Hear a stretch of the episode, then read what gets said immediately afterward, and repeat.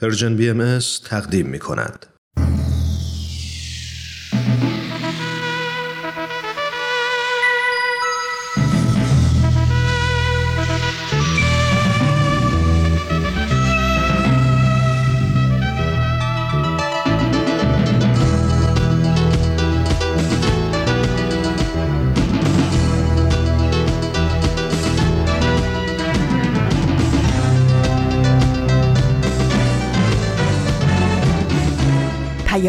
دوست.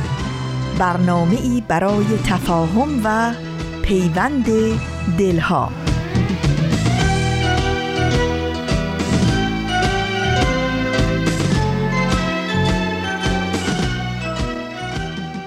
زندگی گرمی دلهای به هم پیوسته است. تا در آن دوست نباشد همه درها بسته است. در زمیرت اگر این گل ندمیده است هنوز عطر جان پرور عشق گر به صحرای نهادت نوزیده است هنوز دانه ها را باید از نو کاشت آب و خورشید و نسیمش را از مایه جان خرج می باید کرد رنج می باید برد دوست می باید داشت. به پیام دوست یک شنبه ها از رسانه Persian BMS خیلی خوش آمدین. من فریال هستم و در چهارده آبان ماه سال 1402 خورشیدی مطابق با 5 نوامبر 2023 میلادی همراه با شما.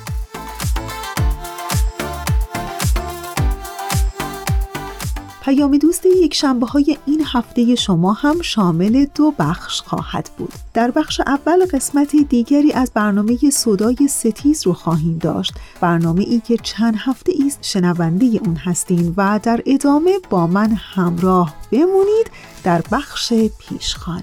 امیدوارم که از شنیدن بخش های برنامه رادیویی امروزتون لذت ببرین و دوست داشته باشین. و باز هم یادآوری می‌کنم که با ما بیش از پیش در ارتباط باشین. ما دوست داریم که بیشتر از شما بشنویم. یه روز میاد که هیچ کسی غم تو چشاش نمیشینه. داغ سیاهی شب و ستاره ای نمی‌بینه. یه روز میاد که آدما همه با هم برابرن. دشمنی رو نمی‌شناسن دوستایی که برادرن. روزی میاد که هیچ لبی مزه خون نمیچشه. هیچ کودکی تو دفترش نقش تفنگ نمی‌کشه. دنیا پر شادی و صلح مهربونی رسمشونه. قصه و غم گم شده و عشق و خوشی سهمشونه. روزی میاد که هیچ لبی مزه خون نمیچشه. هیچ کودکی تو دفترش نقش تفنگ نمی‌کشه. دنیا پر شادی و صلح مهربونی رسمشونه. قصه و غم گم شده و عشق و خوشی نشونه.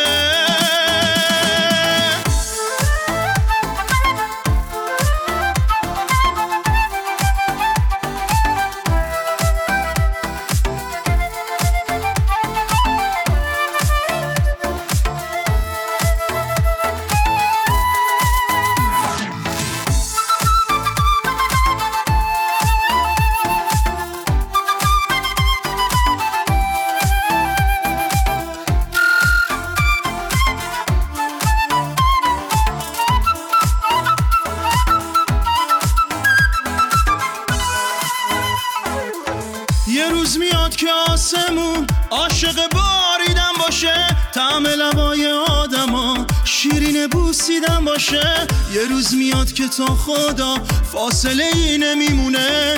گلوی هر پرنده ای شعر رهایی می‌خونه. یه روز میاد که آسمون عاشق باریدن باشه.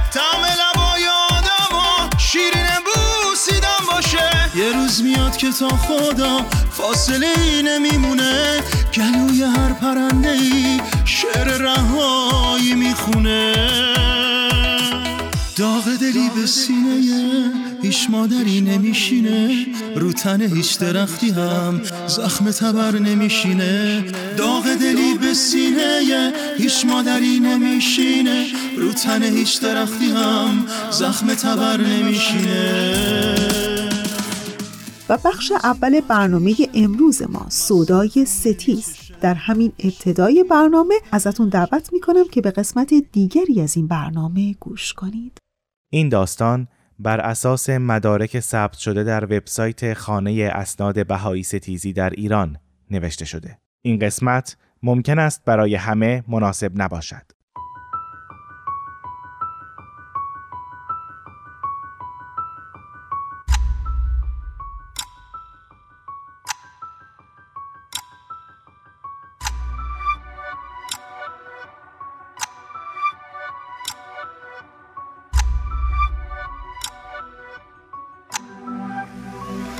سودای ستیز دو پانزده خانه ما دو طبقه بود. طبقه پایین ما زندگی می کردیم و طبقه بالا پدر بزرگ و مادر بزرگ. همیشه وقتی از مدرسه باز می گشتم اول سری به بالا می زدم و احوالی می پرسیدم و بعد می رفتم پایین. پدر بزرگ و مادر بزرگ هم با لبی خندان به من خوش آمد می گفتند. آن عصر پاییزی را خوب به خاطر دارم. وارد اتاق کتابخانه پدر بزرگ شدم. آفتاب تا وسط اتاق کشیده شده بود و پدر بزرگ پاهایش را در آفتاب دراز کرده بود. می گفت برایش این کار لذتی شبیه به وقتی دارد که پایش را زیر کرسی می گذارد. رفتم و پیشش نشستم. نامه ای را می که کسی برایش فرستاده بود. چهرش به شدت در هم فرو رفته بود و خشم را می‌شد از لرزش اجزای صورتش دید. پرسیدم که چه شده؟ کمی به خودش آمد. نامه را تا کرد و در پوشه مخصوصش که کنارش بود گذاشت. نام پوشه همین بود. پوشه مخصوص. پدر بزرگ گفت نامه ای از یکی از دوستانم در شهری دور گرفتم. روایتش را نمی‌توانم برای تو تعریف کنم. روحت هنوز آماده شنیدنش نیست. شاید هیچ وقت هم آماده نشود. گفتم پس اگر این نامه اینقدر شما را اذیت می کند چرا نگهش داشتید؟ گفت نگهش داشتم برای روزی که شاید گوشی بخواهد داستانش را بشنود تا بداند وقتی خبر نداشت چه بر سر دیگران آمده. گفتم اگر تا الان کسی نخواستان را بشنود و این روایت هم شنیده نشده پس چه چیزی مردم را مشتاق این داستان می کند؟ گفت وقتی آتش به خرمن همگی بیفتد.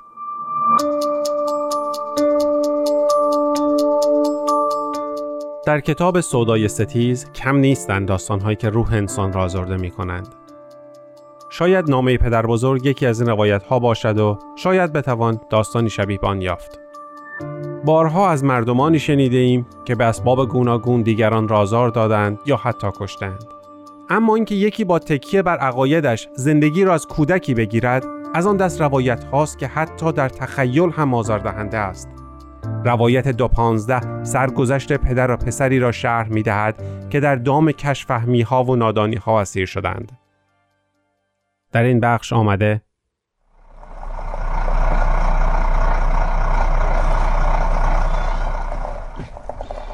به سرعت کامیون را در سنگلاخهای کوههای اطراف سراوان میراندم شکار کردن راه معاش من بود ولی بعضی از اهالی با این کار من موافق نبودند ترجیح می‌دادم زودتر به جایی برسم تا کسی مرا نبیند در این جاده ناهموار مجبور بودم بیشتر به اطرافم دقت کنم. به سنگهای بزرگ و کوچک که در راه ریخته شده بود. به جاده کوهستانی که در روز واضح است و در شب انگار وجود ندارد. به کناره های جاده که وقتی به دره ای می‌رسی باید بیشتر مراقب باشی. شاید خاکشان سست باشد و ماشین را به زیر بکشد. به خود دره ها که می توانند در یافتن مسیر یاریت نمایند و شاید مثل آن روز حادثه ترسناک را بر تو عیان کنند. فقط در یک چشم هم زدن دیدمش. به سرعت پایم را روی ترمز گذاشتم. مطمئن بودم پیکر یک انسان. از ماشین پایین آمدم و کمی در مسیر مخالف پیاده رفتم. از بالا نظری انداختم. یک مرد بود. به سرعت پایین رفتم. انگار خاک زیر پایم هم عجله داشت. چون جلوتر از من سر می‌خورد و میریخت. مرد روی پهلو افتاده بود. تمام تنش خونالود و لباسهایش پاره شده بود. احتمالا از کوه افتاده. به بالا نگاه کردم. خیلی بلند بود. اینجا محل کوهنوردی نبود. اصلا تا کنون کسی را ندیده بودم که از این کوه بالا برود. آن هم با پیرهن و شلوار معمولی. آرام تکانش دادم. پاسخی نداد. چرخاندمش. صورتش را دیدم. خودش بود. روح الامین. روح الامین صبحانی. به خوبی می شناختمش. در سراوان مغازه خرازی داشت و تقریبا همه چیز می فروخت. مردی آرام و خوش اخلاق بود. چرا باید اینجا باشد؟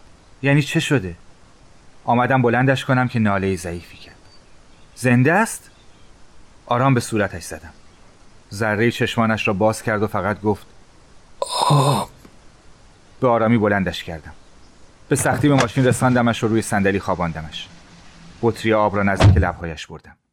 توانست کمی آب بنوشد و ناله دیگر کرد و بیهوش شد. به سرعت او را به بیمارستان رساندم. حالش اصلا خوب نبود. اگر به هوش بود ناله می کرد و سعی می کرد چیزی بگوید. اصلا منظورش را نمیفهمیدم. در بیمارستان که پرستاران بالای سرش بودند توانستم یک کلمه را تشخیص دهم. پیمان. پشتم یخ کرد. پیمان پسر پانزده سالش بود. او هم با روح الامین بود. در دره هرچه چشم انداختم کس دیگری را ندیدم. مدتی نشستم تا بفهمم جریان چیست. بعید می‌دانستم زنده بماند. از یکی از پرستاران پرسیدم که حالش چطور است. گفت شدت جراحاتش خیلی زیاده. اینجا نمی‌تونیم کاری براش بکنیم. باید منتقل بشه تهران. وقتی او را روی برانکارد از جلوی من بردند حس کردم کمی بین چشمهایش باز شده. بی اختیار دستی برایش تکان دادم و درهای بینمان بسته شد. صبحانی را دو ماه بعدش در سراوان دیدم. دو ماه در بیمارستان بود و به ظاهر درمان شده بود اما این صبحانی دیگر آن صبحانی قبل نبود یعنی کل خانواده دیگر مثل قبل نبودند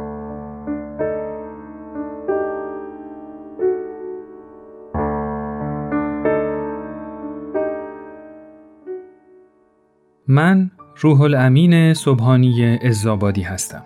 خانواده پدری من اصالتا اهل یزدند. حوالی 13 سالگیم یعنی وقتی دو سال از پیمان کوچکتر بودم به همراه خانواده از یزد به زاهدان آمدیم. مدتی را در آنجا زندگی کردیم تا در سنین جوانی تصمیم گرفتم به تنهایی به شهر سوران در جنوب زاهدان بروم. در آنجا مغازه پارچه فروشی باز کردم که خب چون تنها مغازه پارچه فروشی بود خیلی در سطح شهر شناخته شدم. بعد از آن با همسرم تاهره بیازار از بهاییان یزد ازدواج کردم و فرزند چهارممان پیمان که موضوع اصلی این نوشته است در 22 اسفند 1349 به دنیا آمد.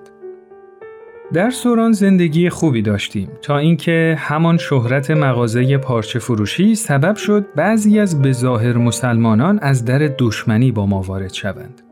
در آن موقع فقط نه نفر بهایی در سوران زندگی می کردیم. پس همه ما را به خوبی می شناختند و بعضی از مردم برای هر کداممان به نوعی زحمتی به بار می آوردند. اینها را تحمل می کردم و تمام تلاشم این بود خودم و خانوادم با مردم ارتباط خوبی داشته باشیم تا بلکه این سوء تفاهمات برطرف شود. اما در یکی از شبها اتفاقی افتاد که دیگر نتوانستم تحمل کنم. نیمه های شب صدای در را شنیدم. به سختی بلند شدم و در را باز کردم. دیدم فردی مسلح با چهره پوشیده جلوی در است. گفتم هر آن ممکن است به زندگی همه ما پایان دهد. او همانطور که به اسلحهش اشاره می کرد بارها ما را به خاطر دینمان تهدید به قتل کرد و سرانجام رفت. دیگر سوران جای ماندن نبود. یکی دو روز بعد از آن واقعه همگی از سوران به سراوان رفتیم. اوضاع زندگی در سراوان خوب نبود. دسترسی به آب آشامیدنی و اولیات بهداشتی به راحتی میسر نبود. ولی چون ما تجربه زندگی در سوران را داشتیم به زودی توانستیم با شرایط جدید کنار بیاییم. در آنجا یک مغازه خرازی باز کردم و تقریبا هر چیزی را که نیاز مردم بود می فروختم. توانستم در آنجا هم مشتری های بسیاری پیدا کنم و به تدریج کار ما بهتر شد. بهاییان در سراوان هم فشار را در زندگی روزمرهشان حس می کردند. اما گهگداری با شکایت به مراجع قانونی برای مدتی کوتاه این آزارها کم می شد. تا اینکه انقلاب اسلامی تمام مملکت را زیر و زبر کرد. بعد از انقلاب به وضوح می دیدم که حتی مجریان قانون هم به دیگر آزارگران پیوسته بودند و در ستم به بهایان نقش داشتند. من و تاهره همسرم بارها بازداشت شدیم. بدون هیچ دلیلی و فقط به قصد آزار و اذیت. حتی یک بار که روی بدن پسر کوچکم آب جوش ریخته بود معموران تاهره را بازداشت کردند و نگذاشتند کنار فرزند نوزادش بماند. در دستگیری ها بارها می‌شد که مرا به زاهدان منتقل می کردند و هفته ها نگه می داشتند. هرچه بود و با توجه به مسیری که حکومت طی می کرد، معلوم بود اتفاقات بدتری در راه است. تا آن روز کذایی 29 فروردین 1365 یکی از مشتری ها مقدار زیادی پشم قالی سفارش داده بود و از من تقاضا کرد آنها را تا بعد از ظهر به آدرسی که برایم فرستادند ببرم. در حال بار زدن کالاها بودم که پیمان از مدرسه بازگشت. کاش نمیدیدمش. کاش آن روز نمیدیدمش. پیمان رسید و خواست کمک کند. می گفت جنس زیاد است و کمک می خواهی. من با تو می آیم. کاش قبول نمی کردم. کاش به زور هم شده میفرستادمش خانه. اما بالاخره سوار ماشین شدیم و حرکت کردیم. به مقصد که رسیدیم ناگهان دو نفر مسلح اطرافمان را گرفتند. ما را تهدید کردند و دست و پا و چشمان هر دومان را بستند و با ماشین به راه افتادیم. هرچه می گفتم که اقلا به من بگویید کجا می رویم سکوت کرده بودند. تا اینکه پس از مدتی در جواب فریادها و سوالات من و پیمان گفتند شما رو می‌بریم پاکستان که پسر بزرگتون رو ببینید. پسرم به پاکستان رفته بود تا از آنجا به قصد ادامه تحصیل به مقصدی دیگر سفر کند. می‌دانستم دروغ می‌گویند. اما پیمان را راضی کردم که حرفشان درست است. چند ساعت رفتیم تا رسیدیم به ناکجا آبادی. ماشین متوقف شد. هر دوی ما را از ماشین پایین آوردند. چشمهایمان را باز کردند و یکی از آنها نزدیک من شد. پرسید از شما سوالی دارم ولی بعید می‌دونم جواب بدید. من به سرعت گفتم ما رو اشتباه گرفتید. ما بهایی هستیم و چند ساله به سراوان اومدیم. ما به کسی آزار اذیتی نرسوندیم. تا کلمه بهایی را شنید چشمانش برقی زد. نگاهی با آن یکی کرد و هر دو به من نگریستند. گفت جواب سوال ما رو دادی. ما معموریم تا شما رو بعد از اعتراف به بهایی بودن بکشیم. دیگر می دانستم کار تمام است. در آن کوهستان هیچ کس نمی توانست به ما کمک کند. از آنها خواستم که حداقل فقط مرا بکشند و پیمان را رها کنند. اما آن دیگری که تا کنون ساکت مانده بود با خونسردی گفت نمیشه چون ما رو دیده نمی‌تونیم آزادش کنیم هیچ احساسی در جملاتش نبود گویی مشغول تعریف خبر یا واقعی تکراری بود انگار نه انگار درباره زندگی یک بچه پانزده ساله صحبت می کند. هیچ رحم و مروتی در آنها ندیدم. انگار سالها بود که روحشان مرده بود. همان نفر اول گفت ما به سه روش اجازه داریم شما رو بکشیم. خودتون انتخاب کنید. یکی سرتو زیر چرخ همین ماشین بذاریم. دوم با چاقو سرتو ببریم. آخریش هم این که از کوه پرتت کنیم. اینها هم مأموریت داشتند هم از پیش خود را برای این مأموریت آماده کرده بودند.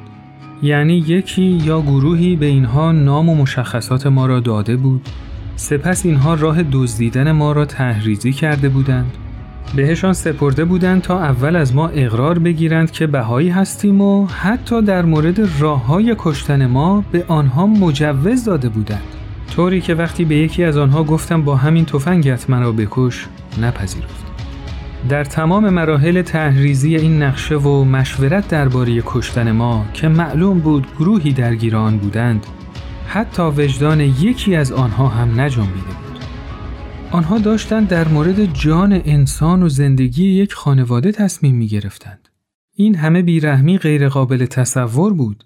به قدری راحت صحبت می کردند که نمی توانستم باور کنم. یکی از آنها جلو آمد و گفت چی شد؟ کدومش؟ ما تا شب نمی‌تونیم معطل شما باشیم که به چشمان پیمان نگاه کردم. با دلهوره و ترس همه چیز را می نگریست. چاره ای نبود جز اینکه راه سوم یعنی از کوه پرتاب شدن را انتخاب کنم. پاک شدن تصویر آن دو راه دیگر در ذهن پیمان شدنی نبود. شاید اگر مهر این دو می جنبید و پیمان را رها می کردند، آسیب کمتری می‌دید. آن دو به سرعت دست و پای مرا بستند. در کارشان عجله داشتند. فقط به پیمان فکر می کردم که ناگهان صدایش را شنیدم.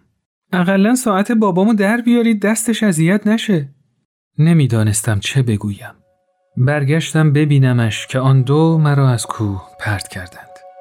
آخرین چیزی که در فاصله پرت شدن تا برخورد به دامنه کوه به یاد دارم این است که نتوانستم از پیمان خداحافظی کنم.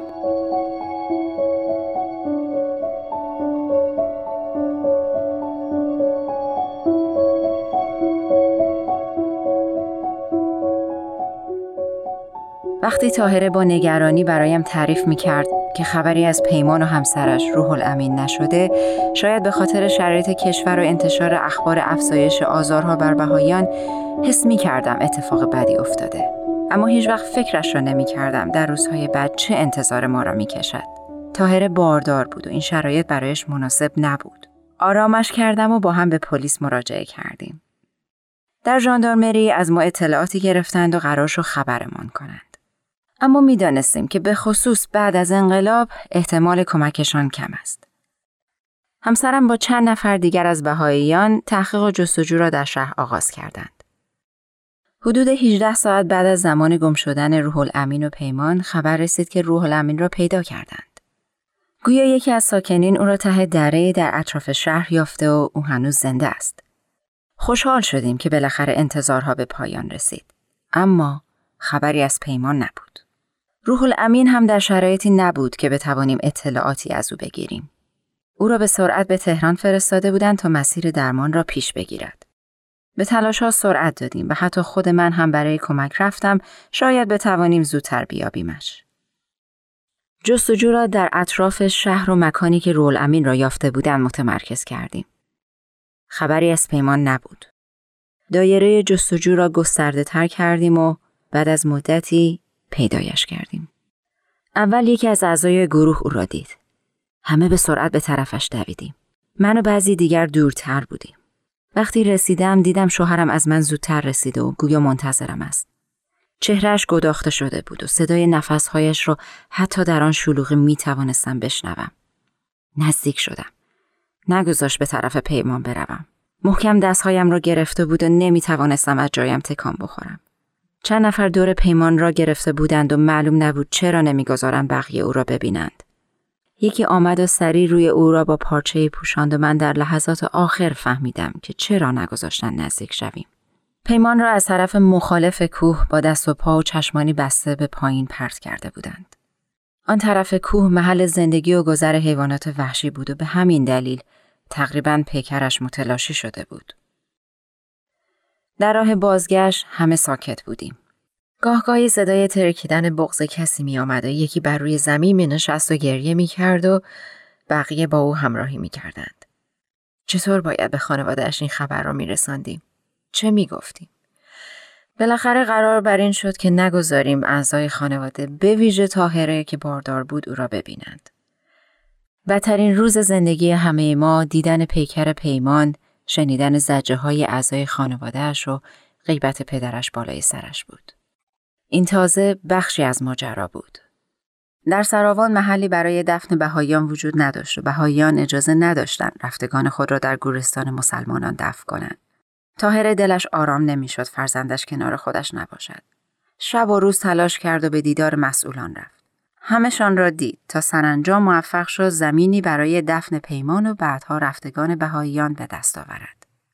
پیمان اولین بهایی به خاک سپرده شده در قبرستان بهاییان بود که نامش گلستان جاوید است. ما نمی‌دانستیم پیمان دقیقا چه روزی از دنیا رفته. بنابراین بر روی مزارش تاریخ روزی که پیدایش کردیم ثبت شد. 8 اردیبهشت 1365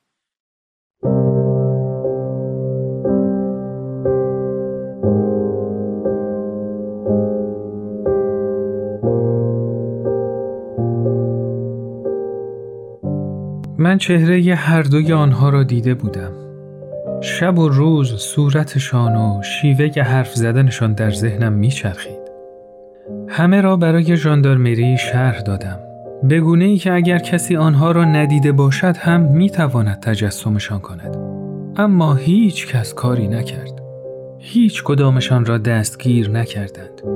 شاید باید بگویم اصلا تلاشی نکردند.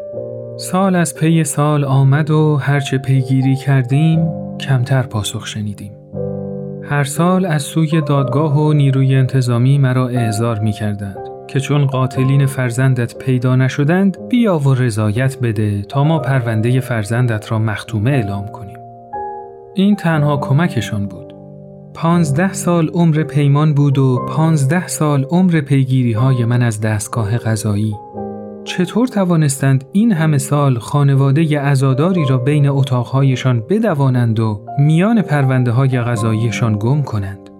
چطور توانستند داغداری را احضار کنند تا از او بخواهند که از پیگیری پرونده فرزندت خودداری کن؟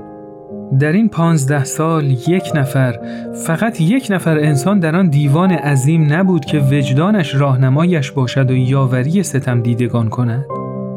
عدل و انصاف حداقل خواسته ما بود و همین حداقل ها هم در این دستگاه عریض و طویل یافت نشد.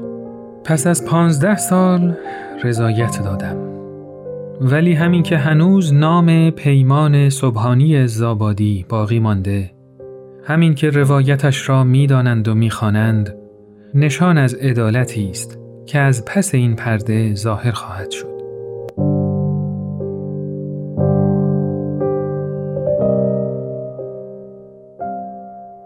خاطره و روایت پیمان صبحانی در میان نزدیکان خانواده باقی مانده و شاید هر روز در ذهن هر کدامشان تکرار می شود. به نظرم همین تکرار و همین زنده ماندن نام و داستان اوست که سطور صفحات کتاب تاریخ را پر می کند.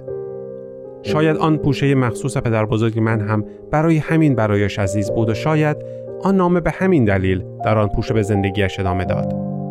برای روزی که کسی بخواهد بشنود و بداند و برای روزی که نور عدالت بر همگان بتابد. به زودی.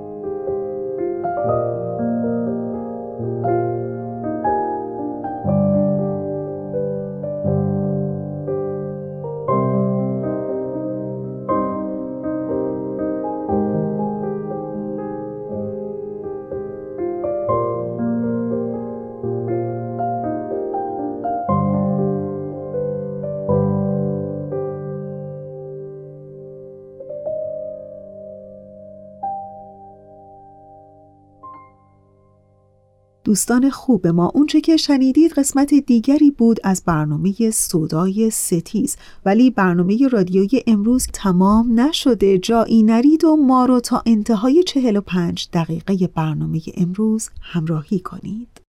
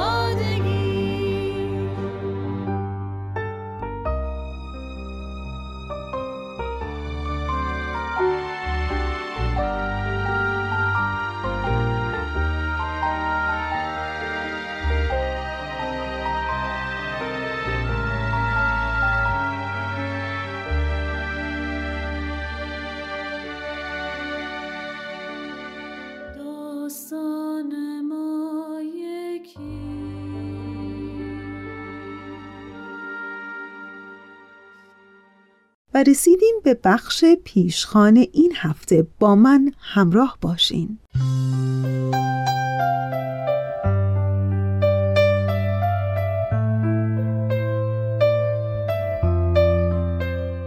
ساخت جهانی دلسوزتر دلالتهایی برای خانواده جامعه و بازار. عنوان مجموعه گفتگوهایی است که کرسی باهایی مطالعات توسعه در دانشگاه دوی آهیلیا در شهر ایندور در کشور هندوستان آغاز کرده. ولی سوال اینجاست که چرا؟ چه لزومی برای این نوع گفتگوها با محور فرهنگ دلسوزی و مراقبت در خانه و خانواده و جامعه وجود داره؟ در دنیایی با این همه دیدگاه های مادیگرایانه افراطی، ترویج مصرفگرایی و شتاب زدگی در همه ابعاد زندگی از روابط فردی گرفته تا ارتباطات و تعاملات اجتماعی. و حالا برای پاسخ به این پرسش با من همراه بمونید.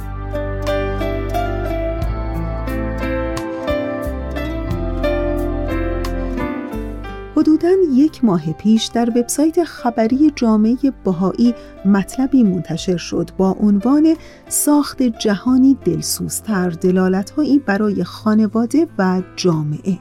و بعد آمده بود تلاقی بحرانهای جهانی از جمله بیماری همگیر جهانی ویروس کرونا، رکود اقتصادی و فجایع زیست محیطی در آگاهی عمومی تمایل برای کشف مسیرهایی جهت ایجاد ساختارهای اجتماعی، اقتصادی و سیاسی مبتنی بر فرهنگ دلسوزی و مراقبت را تجدید کرده است.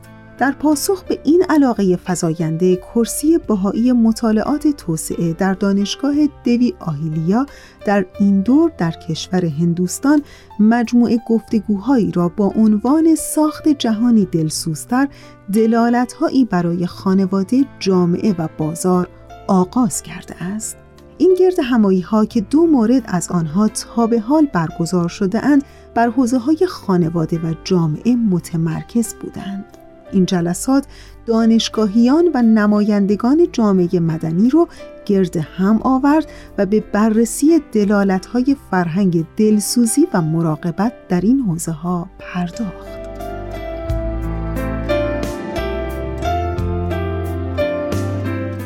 در سندی که توسط کرسی باهایی برای این گفتگوها تهیه شده، نگرانی عمیقی مطرح شده است. های متعددی با های مختلفی مواجه بودند که نقش ضروری و حیاتی مراقبت و دلسوزی رو به حد اقل رسانده یا نادیده گرفتند. این سند تاکید می‌کنه که پرداختن به این چالش مستلزم ارزیابی مجدد فهم متداول از ماهیت انسانه. مدل هایی که انسان ها را عمدتا خودخواه می‌دونن مانند انسان اقتصادی یا انسان سیاسی و یا ساختارهای اجتماعی ما را عمیقا تحت تاثیر قرار دادن این دیدگاه ها از رفتارهای خودمهورانه و رقابتی حمایت می کنند و نقش حیاتی نودوستی، همکاری و کنشهای جامعه محور را نادیده می گیرند.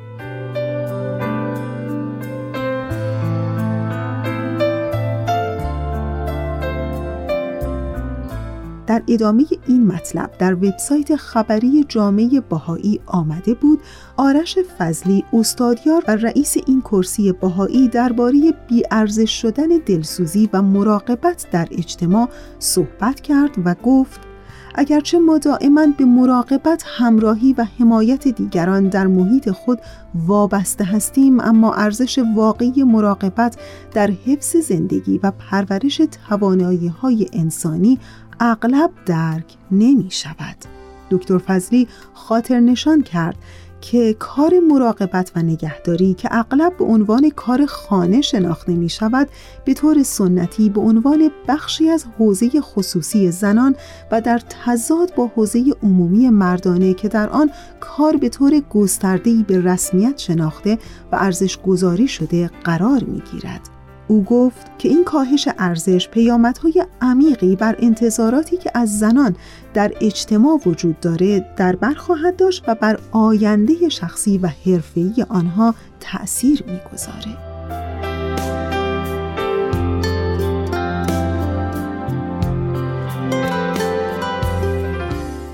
فضلی با تکیه بر آموزه های باهایی در مورد برابری زن و مرد بر نقش اساسی خانواده در تحول اجتماعی تاکید کرد.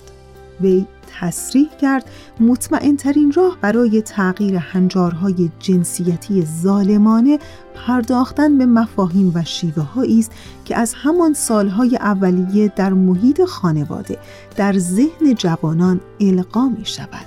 در ادامه او گفت ما بیش از تقسیم کردن مسئولیت های خانگی به پرورش پسران و دخترانی نیاز داریم که آرزومند ایجاد قابلیت در خود برای خدمت به بشریت باشند.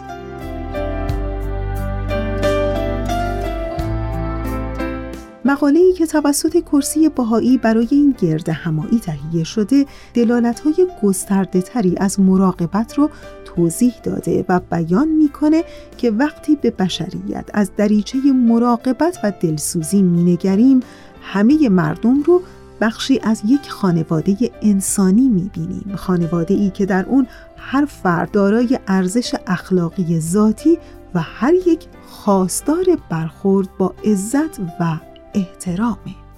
به امید اینکه بتونیم چنین فرهنگ دلسوزی و مراقبت از همدیگر رو از خانواده که کوچکترین واحد اجتماع است شروع کنیم و اون رو بتونیم در یک سطح گسترده تری در جامعه بست بدیم.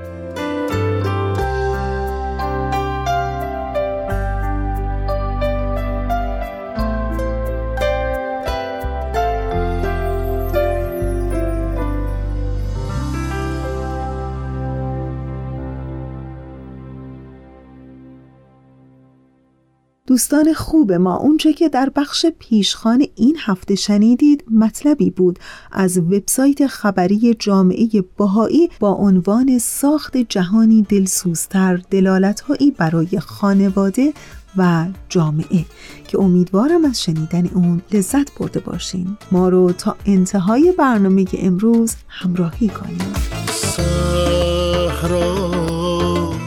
شده شهر ما همه تشنه و تنها نام تو ببره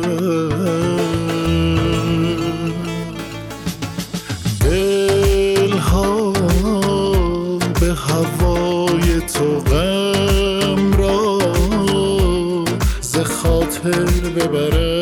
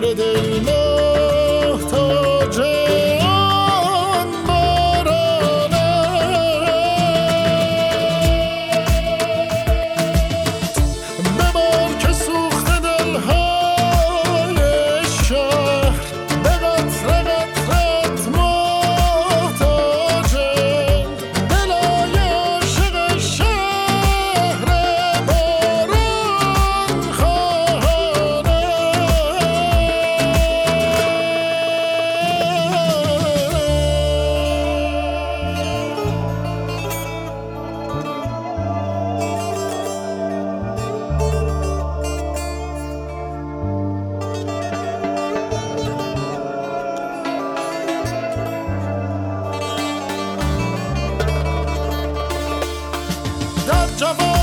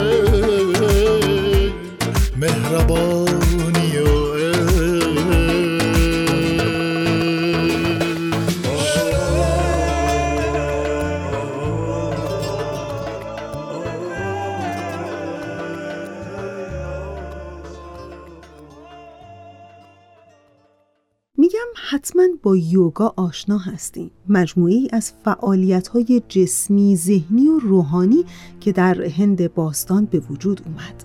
حرکات بدنی یوگا نقش بسزایی در سلامتی بدن انسان داره.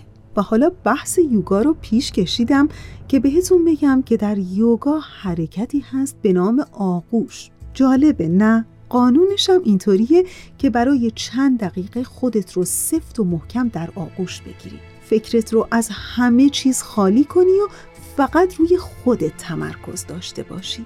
راستش از شما چه پنهون. خیلی وقتها فکر می‌کنم اگر این حرکت هم مثل خیلی از کارهای دیگه که انجامش عادی شده به زندگیمون اضافه می‌شد چه خوب می‌شد. مثل غذا خوردن و خوابیدن.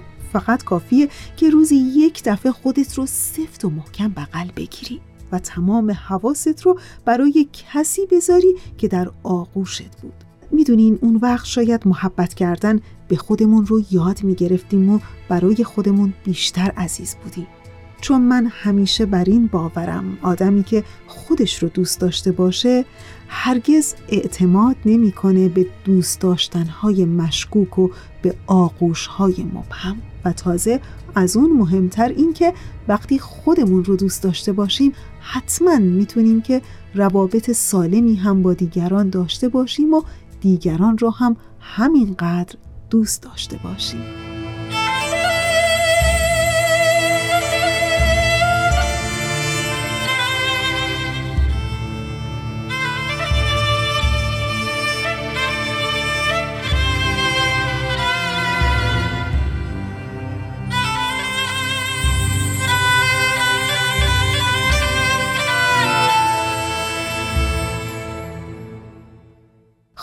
بله انتهای برنامه امروز است و وقت وقت خداحافظی. و مثل همیشه در انتهای برنامه امروز تشکر می کنم از همکار عزیزم بهنام برای تنظیم این برنامه.